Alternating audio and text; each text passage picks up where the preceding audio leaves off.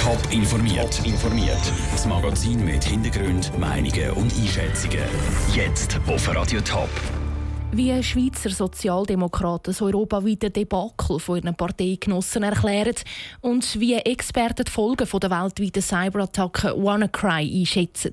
Das sind zwei von den Themen im Top informiert. Im Studio ist Vera Büchi.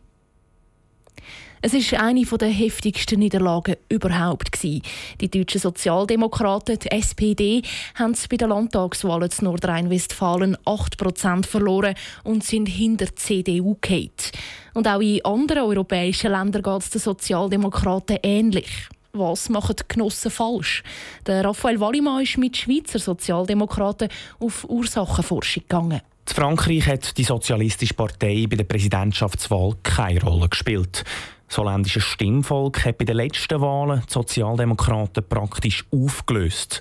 Und gestern hat die SPD in ihrer Hochburg Nordrhein-Westfalen keine Chance gegen die CDU gehabt. Für die Thurgauer SP-Nationalrätin Edith Graf-Litscher ist klar, dass sich die Sozialdemokraten auf ihre Grundwerte zurückbesinnen müssen. Ich glaube, wichtig ist, dass man zu den Leuten geht. Das ist auch der Unterschied von uns in der Schweiz zu den anderen europäischen Ländern. Wir müssen die Anliegen von diesen Menschen mit kleinen Einkommen ernst nehmen, dass sie wissen, auch auf uns zählt man, bei uns tut man investieren. Der Wähler fühle sich nicht mehr ernst genommen, ergänzt Edith Graflitscher. Das gilt es zu ändern, sonst würde sie in der Schweiz ähnlich rauskommen wie in Deutschland. Ein bisschen anders sieht das die St. Galler SP-Nationalrätin Claudia Friedl. Sie glaubt nicht, dass die Sozialdemokraten in einer Krise stecken. Ich glaube, das sind wirklich auf nationaler Ebene Politik, die sich da widerspiegelt. Sie können als anderes Beispiel Portugal anschauen oder Schweden, wo sehr linke Kurs gefahren werden, sehr erfolgreich. Claudia Friedl hat keine Angst, dass der Trend aus Deutschland auf die Schweiz überschwappt. Die jüngsten Umfragewerte geben ihr sogar recht. Laut dem Forschungsinstitut GFS wird die SP im Moment bei nationalen Wahlen sogar 1% zulegen. Der Beitrag von Raphael Wallimann. In Deutschland steht für die Sozialdemokraten schon bald der nächste Test an, und zwar der wichtigste. Im September sind die Bundestagswahlen und auch die Kanzlerwahlen. Es ist ein Albtraum, der für viele Menschen Tatsache geworden ist. Sie sind Opfer von der Cyberattacke WannaCry geworden. 200.000 Systeme sind weltweit von dem Virus befallen.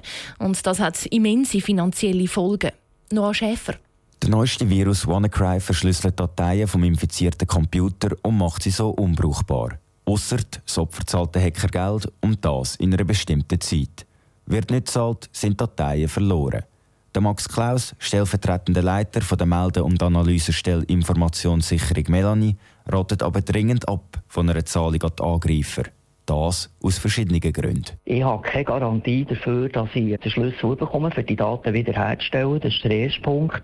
Der zweite Punkt ist der, wir kennen solche Vorfälle, wo jemand gezahlt hat und der Angriff ist trotzdem weitergegangen, respektive es sind Nachforderungen gekommen, wo der Angreifer hat gesagt ja, merci vielmal, aber jetzt kostet es halt noch ein bisschen mehr. Was aber die effektiven Kosten für die einzelnen Opfer sind, das kann der Max Klaus nicht genau sagen. Das ist sicher für jedes Unternehmen unterschiedlich. Das ist natürlich davon abhängig, wie viele Daten verloren gegangen sind, wie viel Aufwand das man braucht für die ganzen infizierten Geräte zu säubern, Personalkosten und so weiter. Also das kann man extrem schwierig beziffern, was das schlussendlich wird kosten. Neben den finanziellen Folgen kann der Virus aber auch private Folgen haben. Einerseits der Verlust von privaten Daten auf der anderen Seite ist die Angst bei den Opfern gross, dass private Dateien könnten veröffentlicht werden könnten.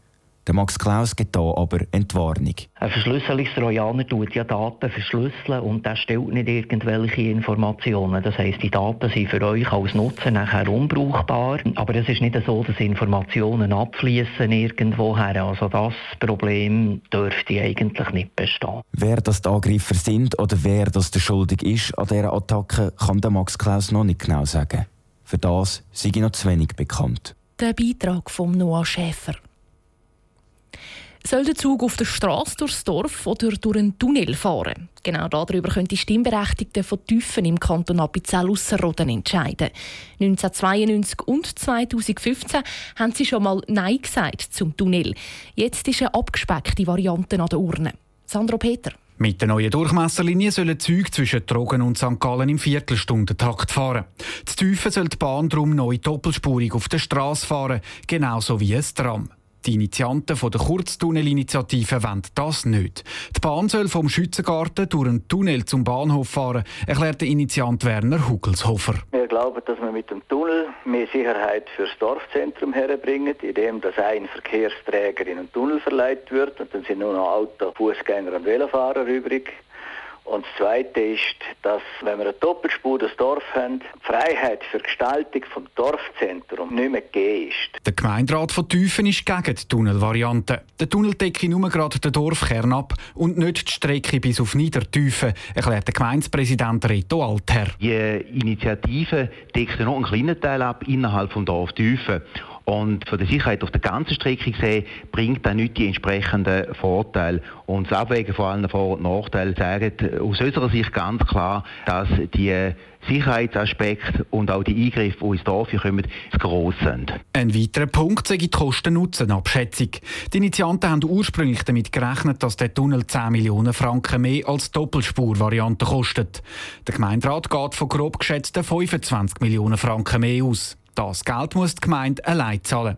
Kein Problem, sagt der Initiant Werner Hugelshofer. Jetzt sagt der Gemeinderat, er ist tragbar, der Tunnel.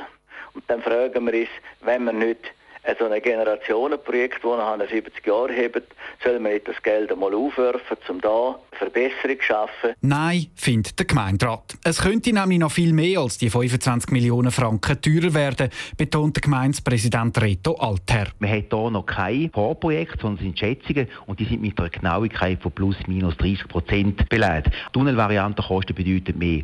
Die ähm, Kosten könnten mehr als Gemeinde stimmen. Da ist nicht der entscheidende Punkt, sondern der Gemeinderat ist einfach Ansicht, dass man das Geld könnte besser anderweitig brauchen könnte. Das Stimmvolk fällt am 21. Mai einen Grundsatzentscheid. Tunnel ja oder Tunnel nein. Der Beitrag von Sandro Peter. Wenn es ein Ja gibt, dann kommen nachher noch zwei Abstimmungen mehr dazu. Eine über einen Planungskredit und eine über einen Objektkredit. Bei einem Nein ist der Tunnelbau abblasen. Top informiert, auch als Podcast. Mehr Informationen gibt es auf toponline.ch.